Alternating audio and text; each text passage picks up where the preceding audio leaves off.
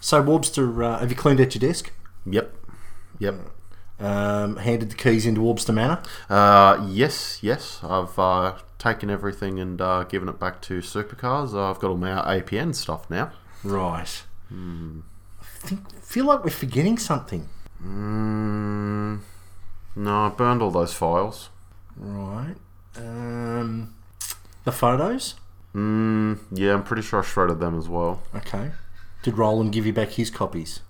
Ah, crap.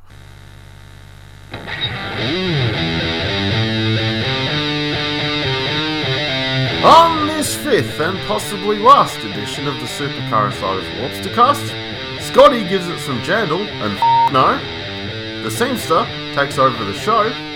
Social media is angry and about to blow, and we already can't wait for the next season to be go.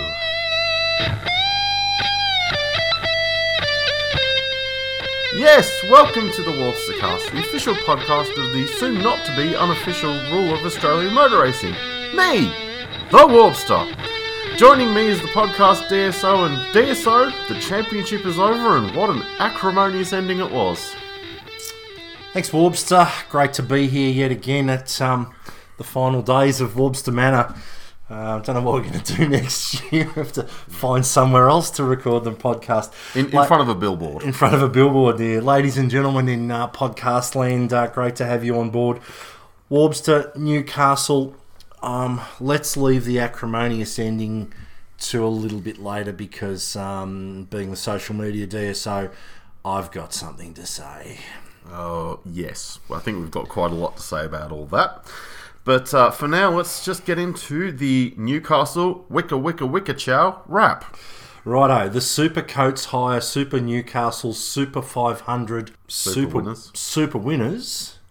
Jandal McLaughlin on the Jandal McLaughlin on the sun, Saturday, and uh, not Jandal McLaughlin on the Sunday. Jamie Whincup, for those playing at home. For those of you who have been living under a rock, that was a rather uh, contentious day that day. So let's just start with Newcastle, the the Monaco of the New South Wales North Coast. They had a marina, they had big boats, they had hot chicks, they had Katie Peck doing the most crappiest intros and outros I've ever seen on TV. They had narrow track. They had a narrow track. Uh, we'll talk about the track a bit later. Let's just talk about the showcase that was Newcastle. Um, I didn't see any protesters. They cut that out of the footage really, really well. But massive numbers, something like 220,000. I think they either counted everyone's feet every day. But the numbers seemed a bit unbelievable. But had a few friends who worked it, absolutely loved it. Potentially the best street circuit in Australia, supercars street circuit in Australia, are better than the Gold Coast. Yeah, what do you think? Albert Park. Oh well, Albert Park's a bit special because um, because um, the Bernie cars, the, the used to be Bernie cars, go there. Fair enough. No, Newcastle um, was a very good event. I did think that there was um, a bit more emphasis on um, actual skill of the driver rather than outright speed or just squirt out of the corners compared to most street circuits. Yeah, reminded me of Long Beach a fair bit, Yeah, certainly. but with more up and down. Certainly, I mean, anyone who remembers the original Long Beach when they still had hill in it, Yes, that was probably probably very reminiscent of that. And I actually think that the um, run down the hill along the coastline was a very very tough test of driver craft skill. As I said, rather than just squirt out of the corner. our, we'll, we'll talk about our favourite girl a bit later, but um, yeah, I, I, I enjoyed watching Newcastle. Um, it, it packaged up beautifully for TV, which is what it's all about these days. There's 241 million reasons that it's packaged for TV. I think everybody loved it. There was lots and lots of positive spin and some good vibe. Produced some great racing, and um, in the support categories, as per usual, destroyed a lot of cars. I tell you, I'd, I'd love to be Master Bates at the moment with uh, selling uh, to- Toyota 86 bits into that series. Yeah, I reckon. So let's do some some brief roundups from Newcastle. Uh, Toddy Hazelwood, congratulations to the young fella. Took a Super 2 title that uh, unfortunately Jack Le Brocq threw away. Mm. Can't say much more than that. And It was, an, um, it was a bit of an MWR own goal on that one. oh yeah, absolutely. Um, And the young boy Will Brown. Will Brown, yeah, first race win. um, showing some real potential. I think you mentioned him in a. In, we, we we touched base on him in a previous podcast. Um, Definitely, with a, with a lot of the um, graduates going up to the uh, to the senior series, look look out for him next year. Uh, former former Formula Four champion, um, acquitted himself very well everywhere he's ever been. Yep. I think he's probably going to be the next superstar in the making. Yeah, absolutely. And really, really great to see Stevie J uh, finally pull a, a, national championship series uh, win together in uh, in Mustang Sally in the Touring Car Masters. I suppose it may have softened the blow for a bit later in the in the weekend. We, we, we certainly hope so. And what a moment it was when um, Bowie and Stevie J um, shook hands. Yeah, from we'll, one car to the other. Yeah, look, and and, and knowing uh, knowing the history, having had conversations with both of those gentlemen face to face this year, there's nothing but mutual respect. And let's be realistic.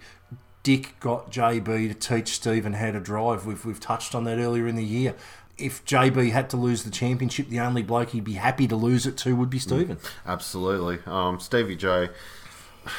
I mean, there's always that question with Stevie J's career if, if he had had better cars, because at the end of his career, that was very much the DJR down period. Yep. Would he have possibly done a little bit better? Oh, look, he's, there's no doubt about it. The, the, the bloke can drive. Mm. Um, everybody can drive to a certain degree. Um, part it's about what you, you end up um, having underneath you. But um, but yeah, look, Steve can drive. Tax Douglas is that a typo? That might be that might be a typo. Is Taz that, Douglas is that Tax Dodge? no, I don't think he's paying for his drive. No, okay. uh, Taz Douglas won the uh, LDM raffle this time and drove the 62 car, which, uh, as mentioned previously, has been vacated by um, its uh, season long driver. Mm. having been one of the cast of tens who has been through uh, the number three this year. Mm. Speaking of which, the number three was driven by Newcastle local and um, gym sponsored man Aaron Russell. I'm really disappointed you didn't use the term Novocastrian. Oh, they did that to death. Sorry. so we've all, look impressions of the track. I think we pretty much knocked that one on the head. I, I like it. Of all the things I could possibly say about it, the one thing I can most definitely say is it's about hundred times better than Homebush. Oh God, yeah. And that wouldn't be hard. Yeah, I think the one thing that they might look out for next year is actually um, the hairpin at the bottom of the hill towards the end of the lap um, they might look at reprofiling that because that is an overtaking opportunity if they just straighten up the entry to that corner a little bit. Yeah, and I suppose we do need to touch on uh, the surface tearing up a little bit on the Saturday. That's really, really disappointing. We, we've been through this at Bathurst, we've been through it at, uh, at Symmons Plains. Everywhere that's been resurfaced has had bitumen issues. You would think by now they would understand the requirements for a V8 supercar racetrack. Well, actually doing it a bit further out and giving it more time to cure. Well, yeah, well, you, you would think that um, that five or six, four or five months would have been enough, but no, obviously not. But if it makes any if it makes anyone feel any better, I can remember uh, the '85 Belgian Grand Prix actually had to be delayed to a couple of months back because they relayed the track too late. Yep, and that's Formula One. Yeah, that was 1985. It was indeed. Righto, let's roll right into Saturday. Qualifying session. Vital for the two championship protagonists, and Scotty Mack got the better of it, securing his 15th pole for the year. Whincup was fifth. Yeah, a, a couple of highlights out of, out of qualifying for me. Um, that's uh, the Ricky Bobby of Australian Motorsport, who I've just got the biggest man crush on at the moment they, they rolled him out, out of the pit lane. Um, off he went and cranked it to front row. That is David uh, Davey Reynolds from Erebus. Absolute shining light of the second half of the series in mm-hmm. a in a minnow team. Yes, um, you'd have to say that uh, Erebus is kind of in that furball for sort of best of the rest with um, BJR, GRM. GRM yep. and Nissan when they feel like doing something. Don't, well, listen, we're going to tee off later. Don't don't go early. off the line, Jandal ran. Yep. Uh, while Whincup tried to make places early, tried to dive on Caruso. They got caught up at the exit of turn two. To, to, to, I was nearly going to wear my top my Top Gear T-shirt today, but to quote Clarkson, what was he thinking? Uh, I think he was thinking he wanted to get past and get closer to Jandal, but he bent the steering, had yep. nowhere to go after the Caruso went past him with a huge nudge at turn three, yep, and into the wall, steering into that the wall, the and and essentially, um, it, it looked like game over. Whincup's quote: "Well, um, I shouldn't have been up inside the, the number twenty three at turn three. Well, duh. Yeah, because you crashed and then you sat in the pits while they put a new front end in your car. I think the thing is, is that I understand why he's doing it. He is a racer at the end of the day, but the first corner, you don't win the race on the first corner or the second corner. No. he could have got Caruso anytime he wanted after the race had settled down. A He, bit. he had 90, he had 90 laps to peg his way to the front, and realistically, all he needed to do was get to a couple from the front and uh, let it pan out. There's a, there's a whole race. There's all sorts of strategies. Everybody knew it was a tight track. There were going to be safety cars, and there's a beautiful segue to a lap one safety car because our mate. Hi, Dale. Hi, hi, Mrs. Wood. Hi, Dale. So, so Dale's got to turn eight, ran a bit wide, and got concertinaed with uh, Taz Douglas and Bridie. And what I really, really liked was there was a telling moment in the year for BJR. Tim Blanchard missed them. Yeah. Tim Blanchard managed to uh, managed to miss the carnage. I would, I would also point out that that was actually Taz Douglas and not um, his um, cousin who works at the ATO, Tax Douglas. Yes, thank you very much. What was really interesting was the lack of power in the Erebus. Mm. Because Dale put it into reverse and tried to reverse out, but he wa- wasn't quite able to push the two cars that were still concertinaed into the back of him off the wall. So uh, They, they hen- must they hence- must be tuning for power, not hence, talk. hence, hence, hence causing uh, our friend to uh, deploy uh, an ad brake car. So a couple of guys stayed out. Uh, Slade and Lowndes. the Slade dog stayed out. Lounsey stayed out. They led at the race start. Yep. Meanwhile, um, El Gizzle, Don't Uh, call me Gizzy. don't call me Gizzy. How many, how many different things can we come up with this podcast? Why don't we count? Okay, we're just Bing. Being El Gizzle jumped McLaughlin in the pits and started ahead of Reynolds. Yep. Uh, the man with the Bowie beard, that's um Van Gisbergen, and he's got a very Bowie beard these days. Bing. Managed to stay ahead. I'm gonna of, get. um, I'm gonna get sick of it very soon. Yes, okay. okay, okay. Um, stayed ahead of McLaughlin before a second safety car triggered more pit stops on lap 34. Aaron Russell broke his steering at turn 8 after getting it all wrong. Funny about turn eight. There's a pattern forming. Hmm. Wasn't that where the the 86s went in? Well, they either went in at turn eight or turn six. Cammy Waters, my boy, stayed out, led the restart. Um, everybody else pitted again. They did their 120 litre drop, but they weren't far enough. They weren't close enough to the finish to get out there. The Van Giz minion, Bing. Thank you. Star, struggled for pace, complained about the car on the radio as he fought off McLaughlin, who was doing some uh, some fairly impressive multitasking, and uh, and our boy Ricky Bobby was just there or thereabouts, giving him giving him curry. Waters and uh, Reynolds both pitted on lap 49 with Davey undercutting the two Molemobiles. Oh, pl- was it an un- undercut or an overcut? Uh, it Oh, was an undercut. it was a pit stop. yeah, it was a pit stop. Thank yeah, you. yeah, yeah. Uh, Yes, but we've got to get into the lingo so we sound like we know what we're talking about. right. Sorry. Yeah. Okay. You think we've got anybody fooled? Uh, if anyone is fooled, please um Yeah, contact please. us. if anybody is fooled or if anybody cares, uh, just hit us up on the Facebook page, Supercar Insiders. So Lounsey made a rare error. Now here's a, here's can I put my stats nerd hat on, but I'll take it off quickly. Go for it. Lounsey made a rare error and hit the wall. That was Craig's first DNF for the entire season. Nerd. Slade dog out in front. Mm. They were all chasing the dog. Yeah, made his made his final stop on lap 69 before rejoining the fur, fur ball for third. Right. Uh, the chin wagon came off worse in the ensuing battle, dropping behind um, El Gizzle, Gizzle Maximus. Bing. Being that's four. Chaz. five. And the surprise of the weekend, your girl. My girl Simona Decent. See, all you've got to do to, to get a driver to, to, to just rise to the top hmm. is do a musical tribute on a podcast. Right. I'm working on that for next year. What rhymes with lounds? Frowns? Clowns. No, no, no. He drives for Roland still. Frowns? Oh, good point. Anyway, McLaughlin closed in on Reynolds and took the lead on lap 72. J Moth, who had sadly been confirmed as uh, not going to drive for uh, Team Funky Gaza next year, had lost laps due to damage because he hit the back straight concrete well, and buried himself in a tyre wall. Yeah, pretty much uh, Moth's year. Pretty much, yeah. Uh, if you want to know why um, Bieber's taking over next year, that's pretty symbolic of the whole thing. Yep, and look, no slide on Moth. I think we've might have made the call earlier in the year, or it might have it might, it might have ended up on the cutting room floor.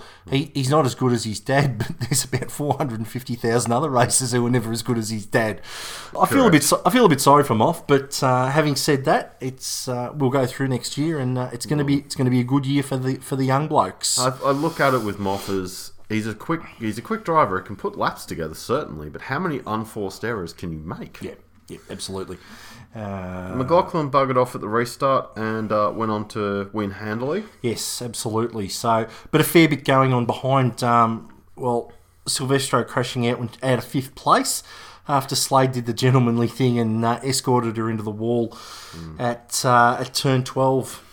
Yeah, bit of a bit of a Slade dog act that one. Mm, nice, nice, beautiful. So lap eighty one, what would have been the biggest drama on any other weekend when the uh, the Gizzle de Shizzle Bing. Thank you. Uh, unloaded Davy at turn eight. Typical bump and run into the tyre barrier. He might have been dead to him before, but I can tell you right now, I'll run with this quote, and you've all heard it. David Reynolds quote: "I've been watching a lot of Narcos, and people have died for less." Uh, Pablo Escobar couldn't be reached for comment, and uh, look out for some uh, Netflix sponsorship on the number nine car next year. Yep, absolutely. He's uh, he's he's working that uh, working that beautifully. Uh, Gizzle dropped places to Coulthard, Slade, Holdsworth, yeah, well, and deserved it. Short time later, and a time penalty dropped him even further. Uh, while Dave did manage to recover it back to ninth. Opinions on the crash? Come on, what do we say? Typical Van Gisbergen, really. Yeah. He's uh, he's been doing a lot of it in the second half of this year. I mean, Sandown, Surfers, Pukekohe, like he just every single race he seems to be running in the back of somebody. So, I'd go so far as to say that uh, if he was a sprint car driver, he'd be more like Robbie Farr than Brooke Tatnell. Because Rob, Robbie Farr's renowned for feeding people a wheel. What's that got to do with supercars? We're in summer, my friend. It's sprint car season. Good point. The, the, the, the Giz might be, you know, Mr. GT and Mr. Drift and Mr. Supercar, but um, he's fast becoming the Dick Dastardly of the series. And if he wants to be the most hated man, well, he's only got his teammate and his team owner to beat for that. So um, currently they're running one, two, three in the most. We might. There's a there's an op minion poll. Who is the most hated person in supercars? Remembering that I'm leaving. You're only leaving supercars. You're not leaving the page or the podcast. I hope. No, no, just just the supercars. Yeah, it's okay. Well, I'm invalid to vote for then. I wasn't talking about you. Oh, you're talking about the other one. I'm talking about those other three. Oh, yeah, true, true. Anyway, yeah, your podium. Jandal, Fabs, and the Slade Doge. Yeah, the, Sl- the Slade Dog did very, very well to recover for third. Scotty McLaughlin, that was awesome. I'm so pumped. Whatever happens tomorrow, we've given it our best shot. And I think you shot yourself in the foot with that quote, Scotty. Cappy repairing his car, setting fastest lap and finishing 21st. The points gap went from Whincup leading by 30 to Whincup being 78 down. And to say the Mole Man was not impressed would be a mild understatement. I absolutely loved it. I, I look, I um, I hate being accused of Schadenfreude, but uh, the Saturday night when I'm watching the end of the telecast and reading all of the media afterwards, when Dane comes out with all three drivers screwed up and collectively and individually we're not happy about it, um, I reckon the ass kickings would have gone through till about 11:30 that night. Yes, I'm pretty sure they would have set up the Red Bull soundproof booth for that one. Mm. Because they would have been screaming. Yeah, absolutely. So, as Roland wasn't very happy, the Jandal army waited for their final victory over the rising Triple Eight Tide on Sunday, but no one, and I mean no one, could script what would happen. And the day dawned fine and sunny on Sunday. Qualifying was another Jandal demonstration. He pulled three tenths in the first sector, held out the gizzle for yet another pole. Ding. 26 this year, he'd polled positioned 16. That is a domination in anyone's terms. Yes, poor Ubat probably lost a fortune on that one. Mm.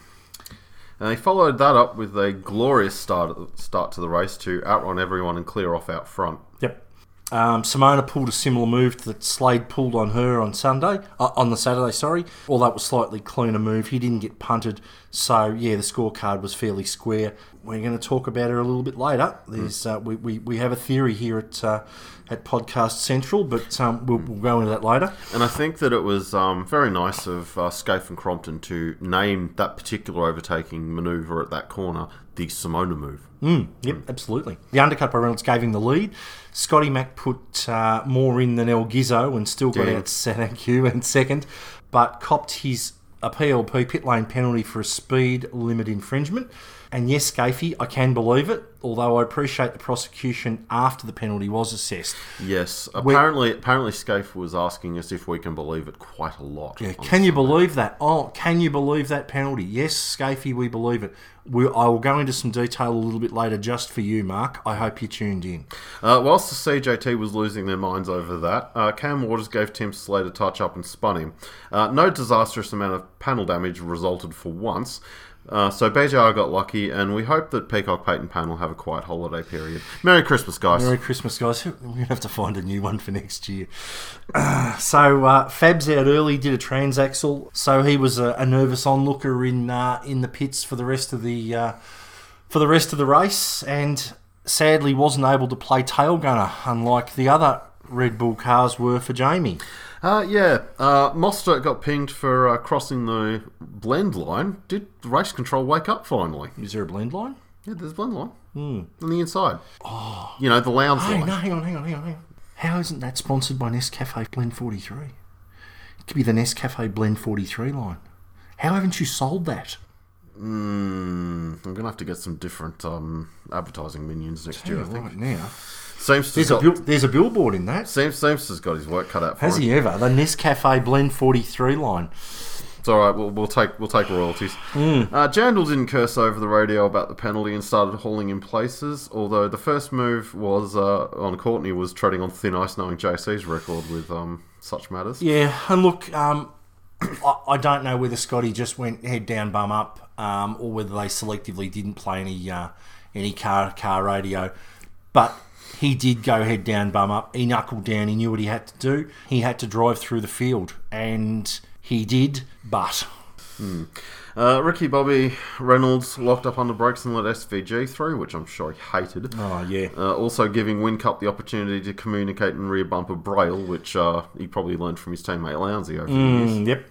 Yes, Scafie, I can believe this year, and I can believe this championship. So don't ask me 50 friggin' times.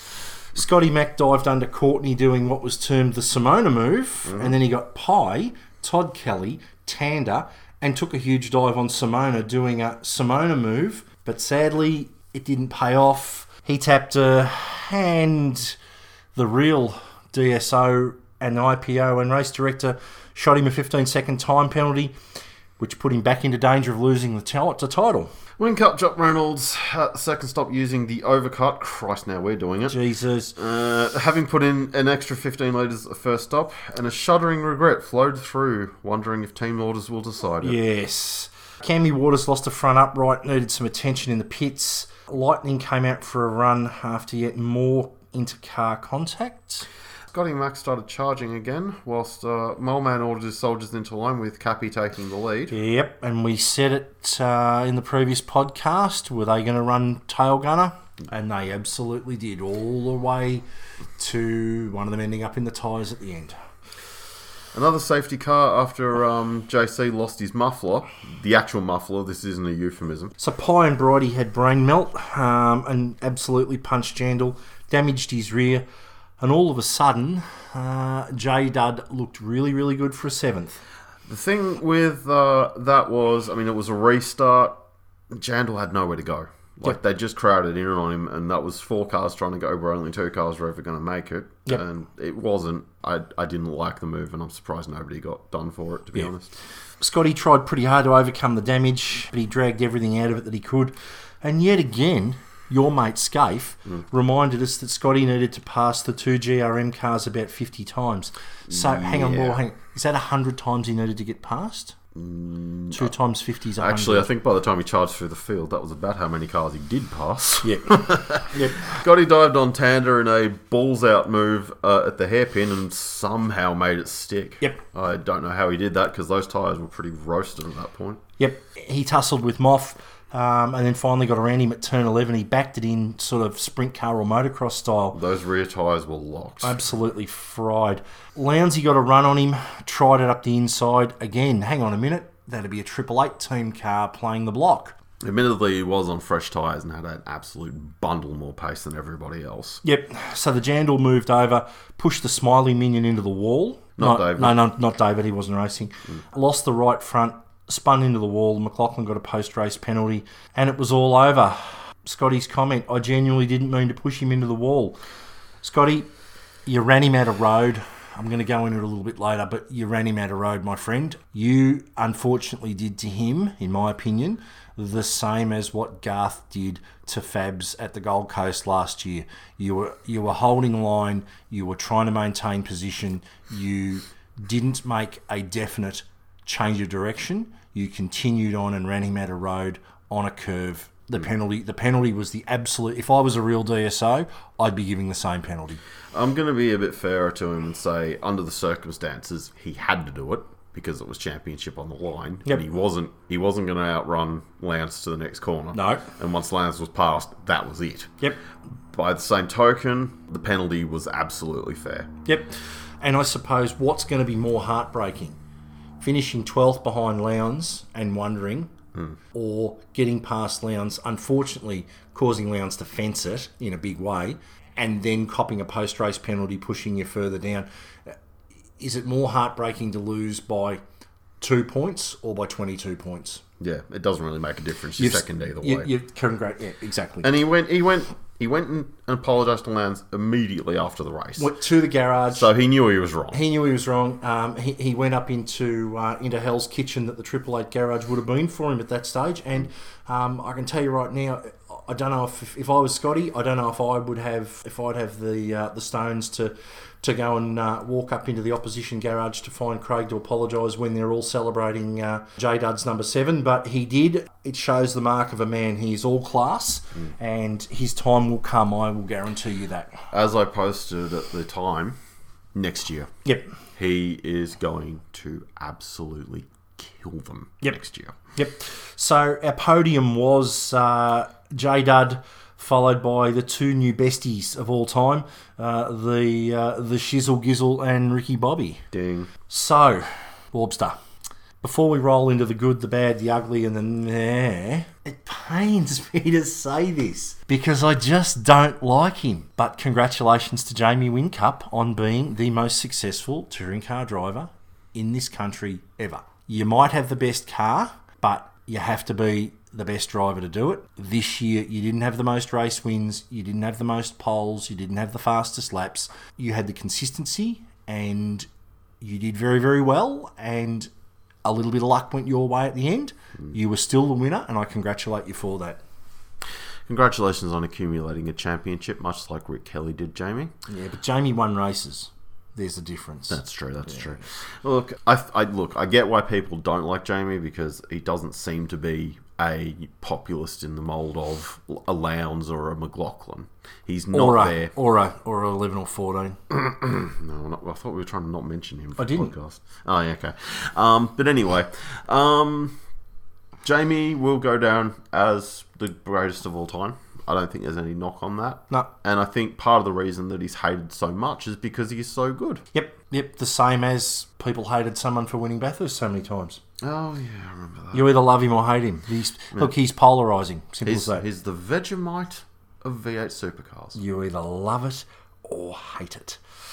There's- Alrighty. And, and, and Roland will take the um, sponsorship um, percentage as well, mate. Yep, absolutely. Anyway, into the uh, good, meh, and ugly. Good performances, Warbster. I can finally say something nice about Nissan. Oh, the JDM boys just cranking it. Come Thank on. you. Come on. Three of them made the Sunday shootout. Simona showed her racecraft and was running unfeasibly high the whole weekend for the fourth car. Yep. Caruso and Rick, fourth and fifth on Sunday. As a unit, they looked very good. Deserved more results for the strength they had, but finally I can say nice things about them. We're still going to shoot him down a little bit later. Yeah, true. Team Forklift for uh, fourth on Whoa, Saturday. whoa, whoa, whoa, whoa. You being nice to Team Forklift? Yeah. What's gone wrong? Did you did you have a chamomile tea this morning or something to keep you calm? You've said nice things about Nissan and Team Forklift. Might be the solvents in the billboard making progress Mm, process. possibly. I'm not sure. And the Slade Dog.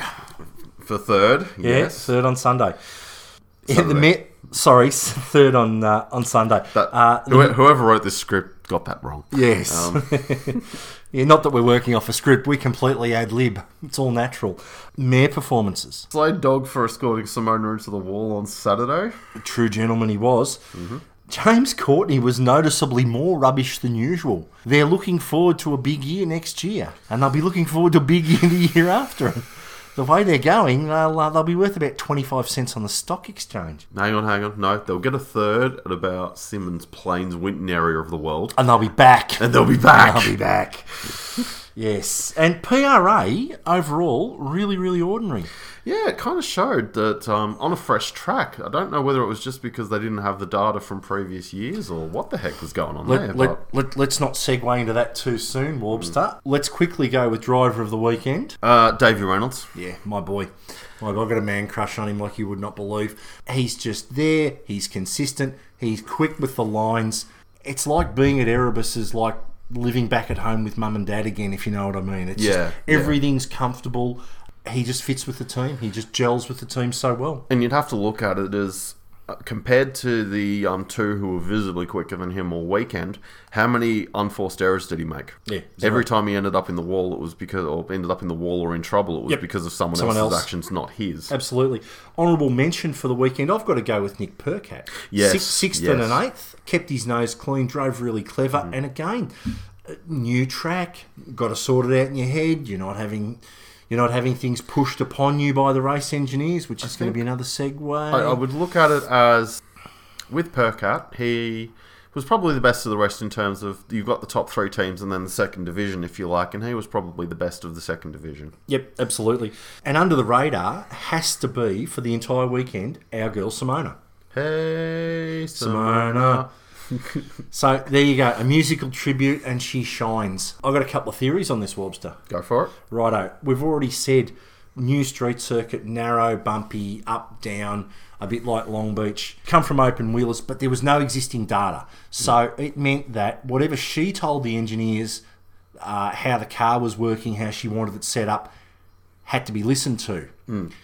How is it she can go 24 of a 26 round championship and just appear like she's a backmarker, come to a brand new track with no data, give the feedback to get the car working the way she wants it, and was overtaking, was fast where she needed to be, qualified well, got the results. Me thinks it ain't the driver, and now me thinks it ain't the car because Matt White, we've said it before, Matt White Racing's proving that they're no slug in Super 2. I reckon there's a problem at Braeside with the way they are engineering these cars. I don't know that being a new track was a hindrance to anybody, but it definitely wasn't to Simona, and it wasn't necessarily even to the team because they didn't have years of technical data.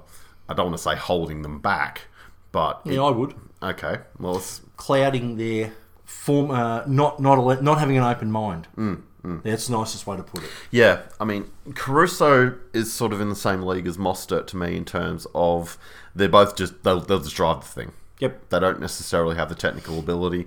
Rick really should be taking a lot more leadership than he probably possibly has. So, so let's let's have a look at some nuts and bolts. Let, Let's Okay. talk about history uh, across the years. Jason Bright, Craig Lowndes, Garth Tander, all renowned. Uh, Stephen Richards, to a mm. point, all renowned as setup experts. They'll give all of the right feedback. They know how to work with engineers. They make the car work. I can remember watching Garth come in when he was at the artist formerly known a few years ago when they were fast comes in in a qualifying and tells them how he wanted the tyres rotated. He wanted front right to back left. Now, he told them how to do it, went back out and set pole position. The, the, the man has a natural feel. There are a lot of people that have a natural feel. It comes from Formula Ford. Yep. Not so much karts because you just get in and drive. Karts is where you have to be naturally fast. Yep. Formula Ford's where you have to understand car setup. That or then that then opens out to other open wheel categories where you have to be able to feed back to the engineer. Formula Holden, Todd and Rick both did. So I, I don't. I, that this is the this is the great unknown, the major question mark at Nissan. If you and Simona with this great long and strong history in uh, in open wheelers, she should be, and maybe it was, giving the feedback that she wanted. You know that it was bumping here, that it was this, you know that it was that was that was plough understeer, uh, exactly how she wanted the car. I think it's a case of they almost need to throw up this throw the setup sheet and just go, okay, let's start from here, and then wherever you say is where we go. Here's a blank piece of paper because obviously they're they're chasing their tail and sometimes they're chasing it the wrong way. Um, and again, as we said, are, the engineers listening? Uh, do, do the do the engineers at Nissan understand? Um, Then, then you, again, you go back to the Matt White racing example, which Yep. has probably a minuscule budget by comparison to Nissan, and they're yet- faster. And, and a Bathurst, they were what, a couple of tenths behind, if that. Oh, some some laps were faster. So let's tease it out even more. Let's go to the commentary team. Skaife, Murphy, Larko, all strong open wheel history. Really good at feedback, renowned for feedback. I don't know. Are we missing something? It's a very interesting question, and I think that looking at the relative performances of people that have gone through open wheelers, especially um, overseas, I mean, Lowndes, we can throw him in as well. Yep. From Formula 3000. J- Jason Bright, a year in uh, US uh, Formula Formula Ford 2000. Yep. And you've drove an IndyCar a couple of times. Yep. These are all learning situations that teaches you. And I can remember Fred Gibson saying multiple times about Skaife. The reason Skaife ran the Formula Holden or Brabham or whatever they were calling it back then Formula was a Schenken, I think we collectively referred to them as, but that's another story. that's the one. But anyway, when he was running those cars, the reason he was running those cars is because Freddie Gibson was of the opinion that it makes him demand more of the setup in the V8. And you'd have to say, given Skaife's record of success, he was probably right. Yep. Yep, exactly. And when we talk about it, uh, for another reason, I did some stats nerding during the week. Nerd. 26 cars on the grid in, in supercars this year. 10 of those 26 have been Australian Formula Ford champions. Another four have been, three have been runner ups, and four have been third place getters. When you take out Simona and a handful of Kiwis that never raced Australian Formula Ford, th- there's something to be said there. Hmm. Well, hang on. I thought this category was useless. My mates at CAM seem to think so. Hmm. So we need to go safety car boards and flags, safety car boards and flags, safety car boards and flags. Do you like supercars? Do you like music? Are you sick of me asking rhetorical questions? Yes, Supercars fans, Warbster Music in conjunction with Don't Call Me Gizzy Promotions brings you the hottest new album this Christmas, Shane Van Gisbergen's biggest hits. No, not the cars of Tim Slade or David Reynolds. Music lovers, the Van Gis Minion has handpicked classic Kiwi music tracks and dedicated them to the Supercars family. This one's dedicated to all his fellow Kiwi drivers in the series.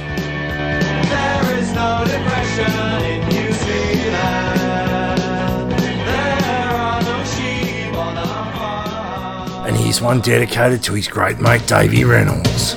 Show no mercy, let me see all that you got, you gotta give. Show And when the Gizzle decided to leave the Stone Brothers and Erebus, this is the song he was thinking of.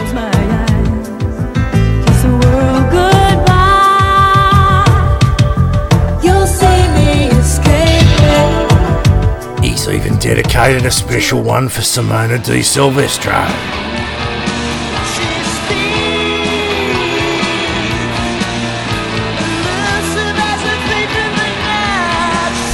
Don't worry, Warbster, he hasn't forgotten you and your international expansion plans.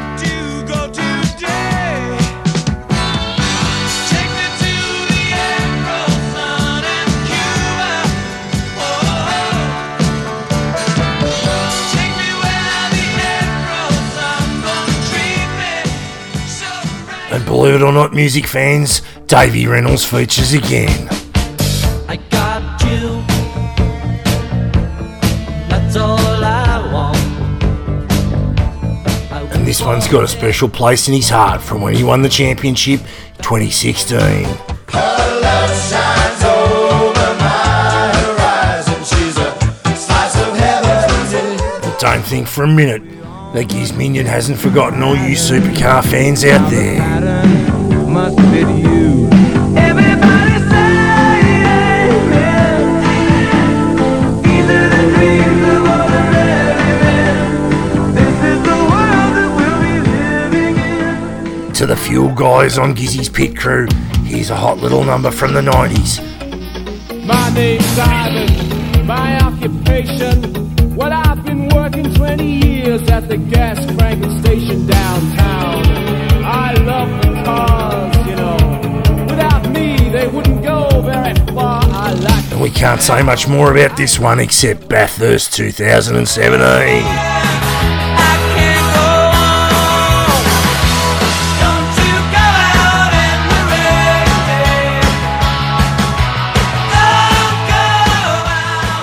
And from a year plagued by brake problems. There's a too much friction.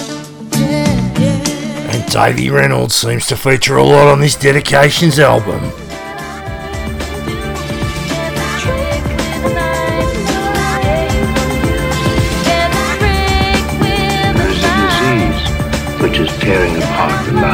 Thousands and thousands and thousands. Yes, supercar fans, thousands this great album's available wherever good music's sold. Check out your local Brashers, Allen's Music, and I think I'm 20 years behind the times.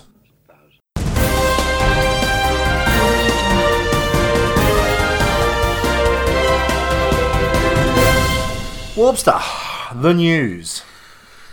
Well, we've got a fair bit of that floating around given the end of the year and everyone's looking forward to uh, 2018.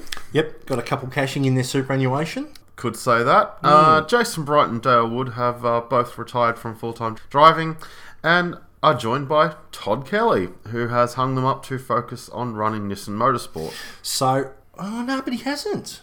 Because I read a little interview where he said, "Well, I haven't got any other job in the team. Um, I don't even know where I'm going to stand, where to stand, like in the garage on during races. Maybe he could stay home in Mildura. I don't think he could have any, any like less influence. I guess so. That's that's going to be up to uh, Todd and his private helicopter, possibly. What I really do like though is that the impact this podcast's had. Yes. We've suggested we, we, we, we've su- suggest- we've suggested in semi jest some retirements, and they've happened. We did a musical tribute, and she performed. This this is fast becoming the podcast of supercars the podcast of omens. of omens. yes. Anyway, Let, let oh please don't say an eighth title then. Scotty Mack in 2018. Scotty Mac. Alrighty, so yeah, and Todd had an unusual. Even he admitted it by his own standards. He had an unusually good weekend at Newcastle. He was one of the three in the um, top 10 shootout on the Sunday. Yep, and look, it is really we've, we've stuck the boots into Nissan for for a number of reasons, but it's not because we hate Nissan. It's just we think they're an underperformer based on the budget. It was really good to see Todd go out on a high, and it was good to see the the personal side of Todd that we don't normally see. We saw Mrs. Todd and the little toddlers, um, which was which was excellent, and um, Having having the uh, daughter on the radio at the end of the Sunday race was Yep. quite a good moment. Unfortunately, it was overshadowed by other events. Yeah. but that was And- that was a nice moment as well. And I think we we, for, we forget that supercar drivers are just you know like you and me. Um, they've got families and kids and etc etc. And I and I wonder whether we forget that because there was a little bit too much say hi to Levi and Chili. And, and the human side of supercars gets uh, shut out a little bit. But no, look, Todd's had a budget behind him since day one, and that's been a good thing. The bloke can drive. The bloke can drive. You can't take that away from Any, him. anyone who makes it to um, supercars and sort of does w- w- what he's done and driven for who he's driven for Yep. doesn't get there entirely on budget. There does Ca- have to be ca- some came out of Holden Young Lions. Indeed. So you know that's um, th- that was that was the nursery category back in the day. Probably would have done really well in 1997, except someone stuffed it in the wall. Yes, Bugs! it wasn't wasn't how good's this that year, Barks. I'm here to tell you. He's moving on, Mm-hmm. and our boy Andre 3000 is taking over. Andre. Heimgartner. Andre Heimgartner, for those who uh, who don't follow um, our uh, our stupidity. So After brilliant drives over the uh, Enduro season for BJR, stylish performances in Enzed, Yep. in of all things a Toyota Camry. and uh, it's a V8 Toyota Camry, no less. And uh, and he's had a really strong year in Porsche. Uh, got dumped after last year, or ran out of budget, or on. We're not quite sure on the details on that, that one. it was LDM, I think. Possibly that was uh, Poison Chalice that he was had to be rid of in Yep. some respects. Andre's certainly uh, fallen on his feet. That that that'll be an interesting one to see how he goes in a car that should be faster than it currently is. So, we thumbs up or thumbs down on uh, Andre getting drive. Look, I'm, I can't say thumbs down. I- I- I'd hope Jack Le Brocq would have got the Nissan Drive based on the connection through Matt White Motorsport, but um, I think good things will come for Jack. That's uh, that's going to be telling. But no, look, I, I think Andre's a, Andre's a wise choice. He's not a rookie. He's young. He's fast, and I hope he does really well. I mean, look at the comparison in lap times between um, him and Slade at uh, the Gold Coast on the Saturday in Yep. the wet. Yep. He was right there. Absolutely. And Slade's not exactly a slouch himself. And, and to credit where credit's due, he got hauled in um, and uh, at last minute to, to, to co-drive um, after Ash Walsh's crash because of his injuries. So he's hardly sat in a car all year, hasn't tested a supercar, essentially been dropped dropped into it the second day of Bathurst and has just done exceptionally well. Um, hasn't fenced it, and, and I think on the strength of that alone, you'd, you'd, you'd have to say he was a chance. It definitely rose his stock and got him in the forefront of people's minds. Yep. Um, given that normally they're looking at Super 2 for these sorts of things.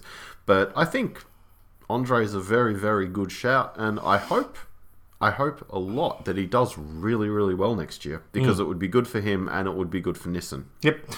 And Greg Rust's leaving supercars to pursue other media interests. Uh, as one of the few bearable members of the f- Supercars broadcast team, I think him and Russell Ingall are about the only two. Yep. Uh, we will miss Rusty, and uh, we wish him all the best. Yeah, look, I um, I think Rusty will be missed uh, because unfortunately the others all just fit the same mould. He was the one that was a little bit different, and he's done a lot in the media, uh, in in sport media over a long period of time, and, and I hope he does well with with his other with his new interests. I'm not sure what they are, but time will tell with that one.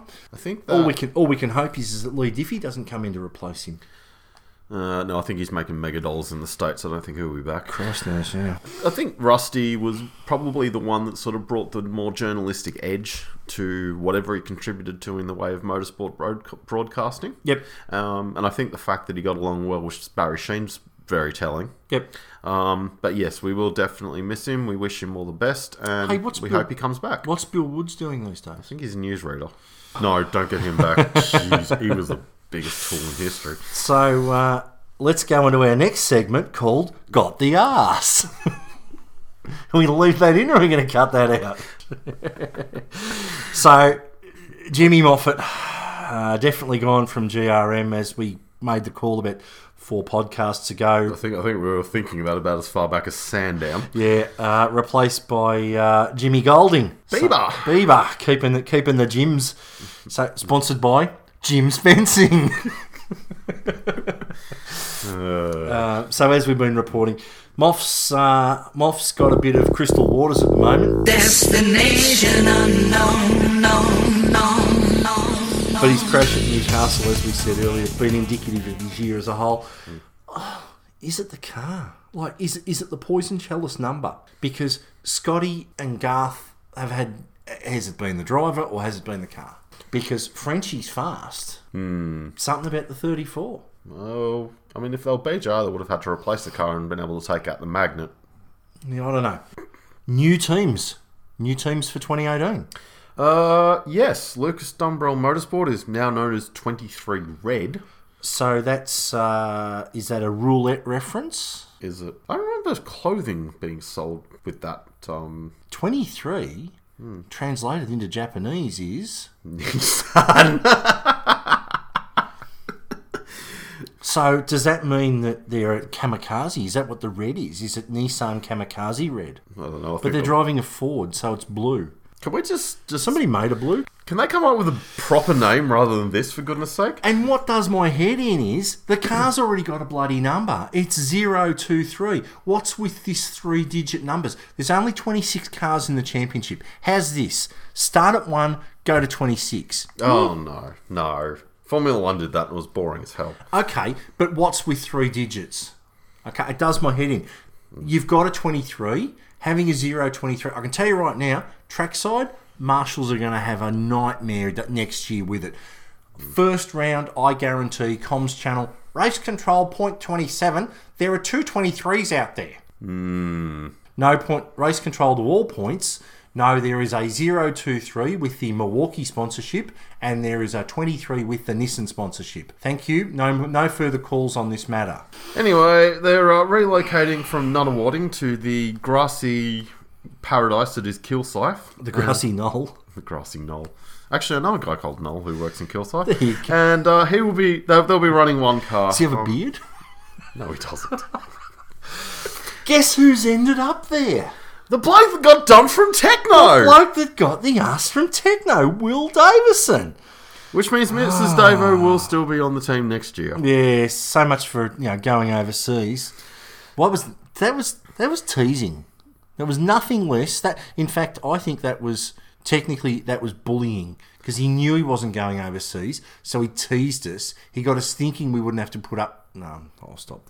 Actually, actually, I think it's more along the lines of I don't know where I'm going. I'm just going to say something, and then Phil Munday gave him a call. Mm-hmm. Speaking of which, Phil Munday has taken an ownership stake. He actually has a panel shop in Kilsyth, and they have uh, secured, as we've mentioned a few times, uh, PRA equipment to replace the ancient Commodores. Mm-hmm. Uh, Yeah, we'll, we'll- see how we'll- Davo goes. Well, um, some given the changes to the rules for Super Two next year, they have to go to all car of the, only car of the futures uh, eligible. So um, great to see the used car market working beautifully there. So we uh, those two clunkers will be running around in Super Two somewhere. um, I'm still annoyed that Garry Jacobson missed out. Well, at this stage, Garry Jacobson has the tip at the moment is that Jack Le Brocq may end up at Tekno, but we haven't heard anything. That through all of this, Tekno have not said a word. Will Davison announced he's he's leaving and he's at his new team.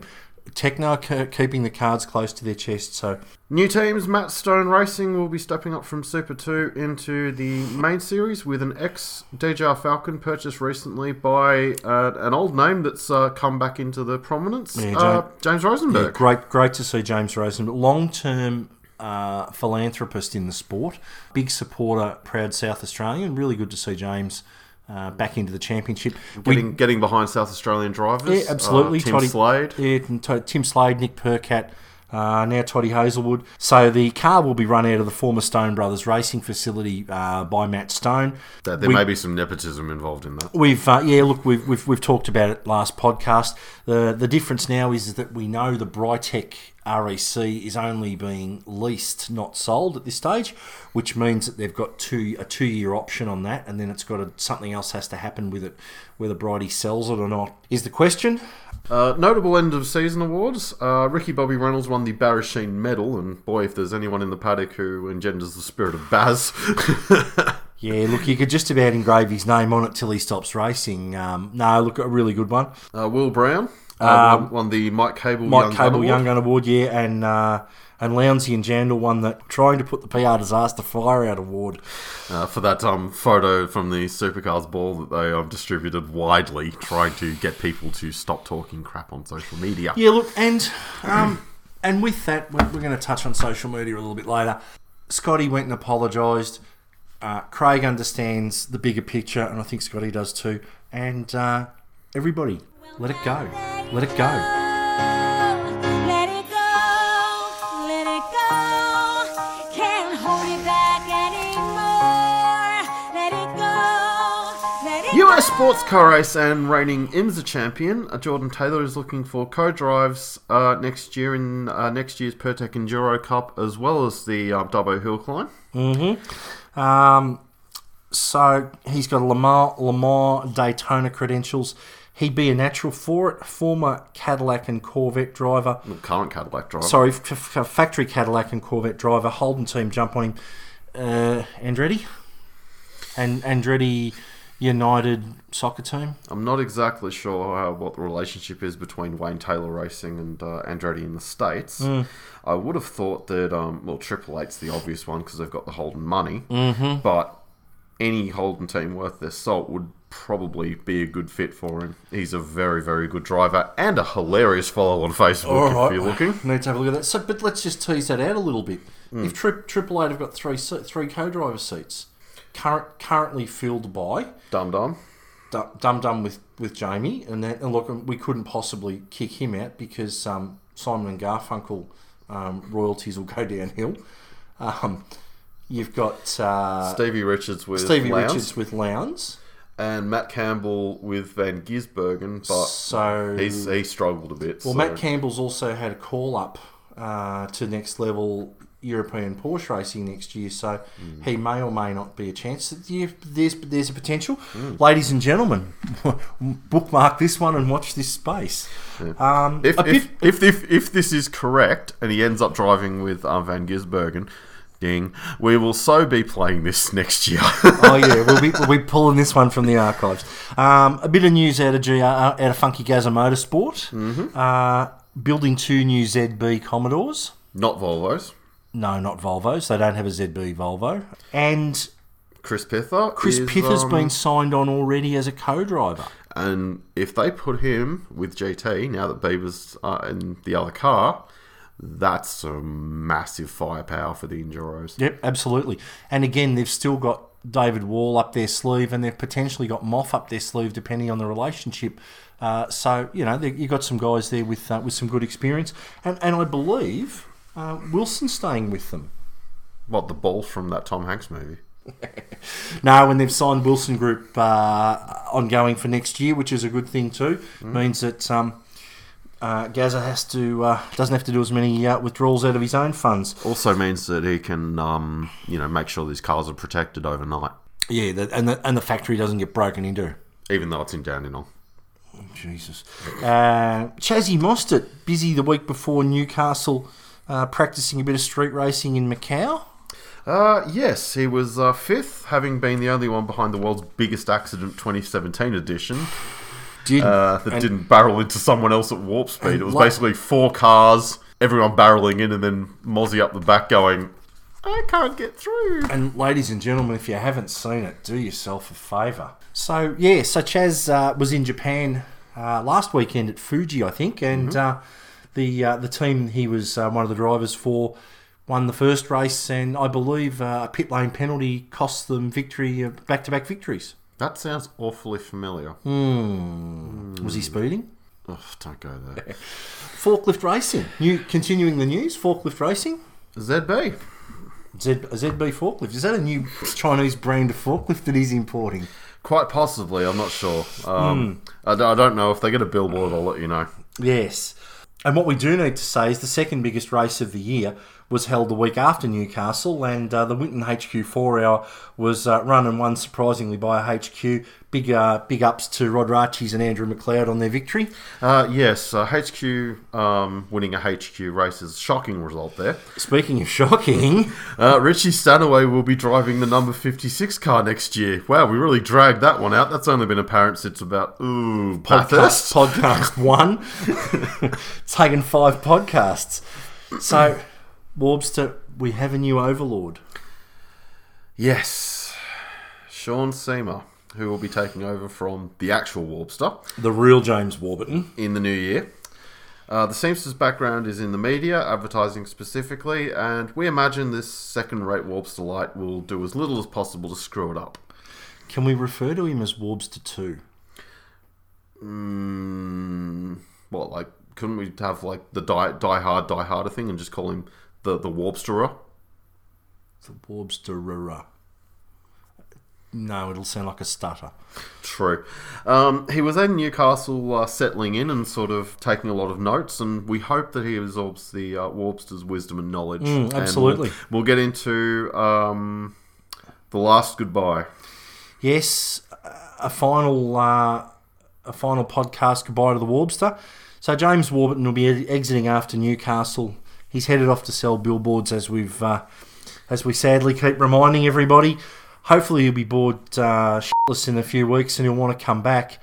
Um, but we'll go over his time as our overlord in our end of season review. But it's fair to say, Warbster, that um, the man you've modelled yourself upon, uh, his influence has got the sport back on track. Uh, after um, the Black Wiggle, Mr. Cochrane.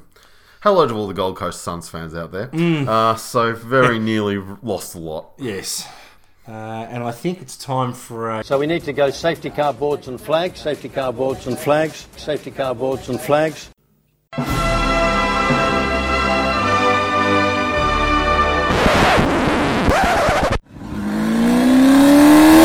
Guten Tag.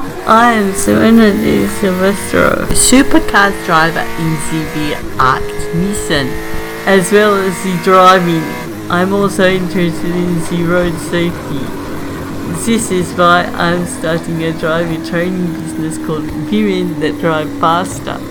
At Women That Drive Faster, our comprehensive course will give you the skills to survive in the concrete jungle with defensive driving skills and advanced stability course designed to give you in the ability to avoid the danger and trouble like those big chin swinehunds pushing into in the wall.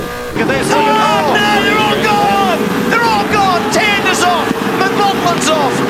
So if you are the learner or experienced lady wanting to learn new tricks to look up women who drive faster and stay safe on the road. Welcome back to episode 5 of the Warbster cast, and uh, thank you for getting this far. I know it's uh, the end of the year and everyone's very busy, but we appreciate all of our listeners. And uh, we're not going to do an not minion poll this time, we're going to give the return of the DSO Warps tutorial because I think the DSO, you've got something to say. Social media DSO. You christened me that back at the start, Warbster. You did indeed. And if only we knew. If only we knew mm. what fertile material the last fortnight has given us. Oh, yes. It's fair to say, ladies and gentlemen, in podcast land, that the ugly face of Australian motorsport uh, has has surfaced in the last two weeks. I don't particularly care about your allegiance, and I don't particularly care about your opinion. But when, as a race official, when other race officials are, uh, when when when the feral majority, sorry, the feral minority decide to go personally at race officials to try and put photos of those individuals working in pit lane up and asking to name and shame them. And Cassie, right about now, I know you'll be listening. I wasn't ambivalent at the time. I was just letting things settle, which luckily they've done. So let's have a talk about race 26. Scotty McLaughlin got a justifiable pit lane penalty for a speed infringement.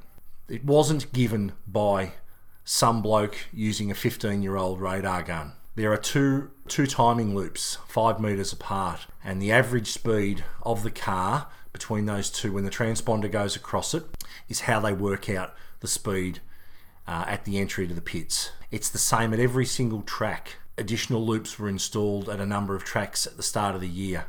It's been written into the operations manual since the start of the year. So maybe, just maybe, people need to have a think about the things that they've teed off at. It's a judge of fact decision, not issued by somebody with a radar gun in pit lane, it's issued by one of the timekeepers. What transpired, the accusations of cheating, and just the, the, the, the conduct of the Australian motorsport fan. Uh, And we're not throwing you all under the bus. no, you're not all going under the bus. I have to say that. The conduct of some sections was absolutely disgraceful. There is a line between passion, which we love, which is what makes the sport great, but that line was crossed when you start talking about officials being on the take, specifically, officials being under the influence of Holden, Roland Dane. team allegiances. Um, I can tell you right now, there is a reason that uh, race officials wear a uniform. They wear a uniform because they're impartial. Yes, they have. Uh, yes, they follow particular cars and particular fans. But in 27 years as a race official, I've never ever seen anybody do anything that would show allegiance. I've written reports. Um, I've ch- I've, I've issued penalties to drivers. Um, I've done all sorts of different roles, and it doesn't matter who they are. The rule book is the rule book, and people need to take their red and blue blinkers off and understand that we our, our sport is very fair, and I think the behaviour of the fans needs to match that. You look at the pit lane speed penalty, and everything after that was a flow on effect of that speed penalty. No one that I have actually spoken to who is on the side of McLaughlin got screwed has been able to tell me with any definite, undeniable, cannot be argued concept why that Simona penalty was unfair. Simona penalty was, and we've been calling on it. This is our fifth podcast. All we've ever done is asked for race control to be consistent. And you know what? In race 26, they finally showed consistency. I've mentioned earlier the penalty for dri for running Craig out of road was consistent with the penalty Garth got running Fabs out of road at uh, the Gold Coast last year. Punting someone down the road is a 15 second penalty. We've said maybe it's not enough, but they were consistent. So there is consistency. The rules have been followed. Perhaps it's time to get over it.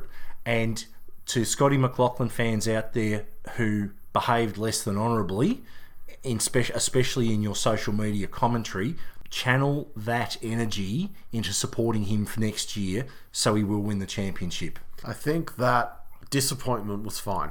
And there were a lot of fans that were disappointed out there who went, uh, not great. I'm a bit pissed off. I and that's I- cool. I'm a race fan too. I was Warbster. I was disappointed. I, As was I, I don't like Jamie because the way he carries himself. He just comes across as somebody that I don't like. Um, and that's nothing to do with him. It's nothing to do with Roland. It's nothing to do with the brand of energy drink that sponsors them. I just don't like the bloke. There have been numerous other drivers throughout the years that I haven't liked, and that's okay. We're allowed to not like them. I did say earlier, I respect him for his win. Um, and you look at the three penalties that Scotty got. F- for the kid to drive, and I say kid because I'm an old bloke, for the kid to drive back through the field the way he did was sensational. It showed just how talented he is. Yeah, he put a few moves on that he shouldn't have, but on the scheme of things, he's still young, and on the scheme of things, he's still inexperienced he will be a far better driver. He will be well coached within that Penske organisation. He will be a far better driver for how he drove in race 26. And the mark of the man was he went and found uh, Craig and he went and apologised to Craig. So let's put a full stop on the end of race 26. Indeed. But the one I want to talk about too, and for John Bowe to have to come out and make a Facebook post about it, is an absolute disgrace. Steven Johnson and John Bowe, one in a left hand drive car, one in a right hand drive car, shook hands. John Bowe congratulated Steven Johnson on the cool down lap the, at the end of the TCM race on Stevie J's championship win why would people even bother coming out on social media and criticizing it? Oh, it was unsafe. Oh, they dropped the window nets. Oh, they did this. Oh, they did that. They should take his win off him. Well, perhaps you should open your mind a little bit wider. That was a moment that was very emotional for the Johnson family and for Bowie and for all the people around them. And Bowie, and and having spoken to Steven personally about a number of things earlier in the year, Bowie's considered to be part of the Johnson family. So, this isn't aimed at everybody by any stretch of the imagination. There were a lot of reasoned debates and there were a lot of reasoned ideas that were given out, postulated, say what you will, on social media. But there was always going to be that 1% that just ruins it for everybody else. And we're not in the business of devolving this thing into like the AFL fans or the NRL fans if you're up north. It just wasn't good enough. No. It was very disappointing. So, what I'll say to all of you keyboard warriors who love to have a go at things that you don't like, especially those that chose to have a crack at the at the volunteer race officials, get off your ass, get onto the internet, get onto the Supercars website, and volunteer as an official. Go and actually do something rather than say something. Put in some time, get yourself close to the sport, and maybe you might start to understand things a little bit better. And that is my rant for the year done. You know what really grinds my gears?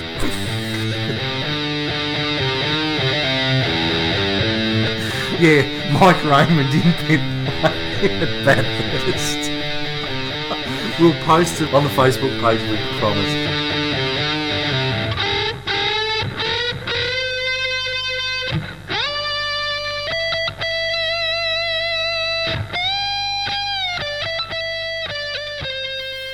This has been a Supercar Insiders production. Please go to www.facebook.com slash supercarinsiders for more of this sort of thing. Oh, and by the way, it was 10.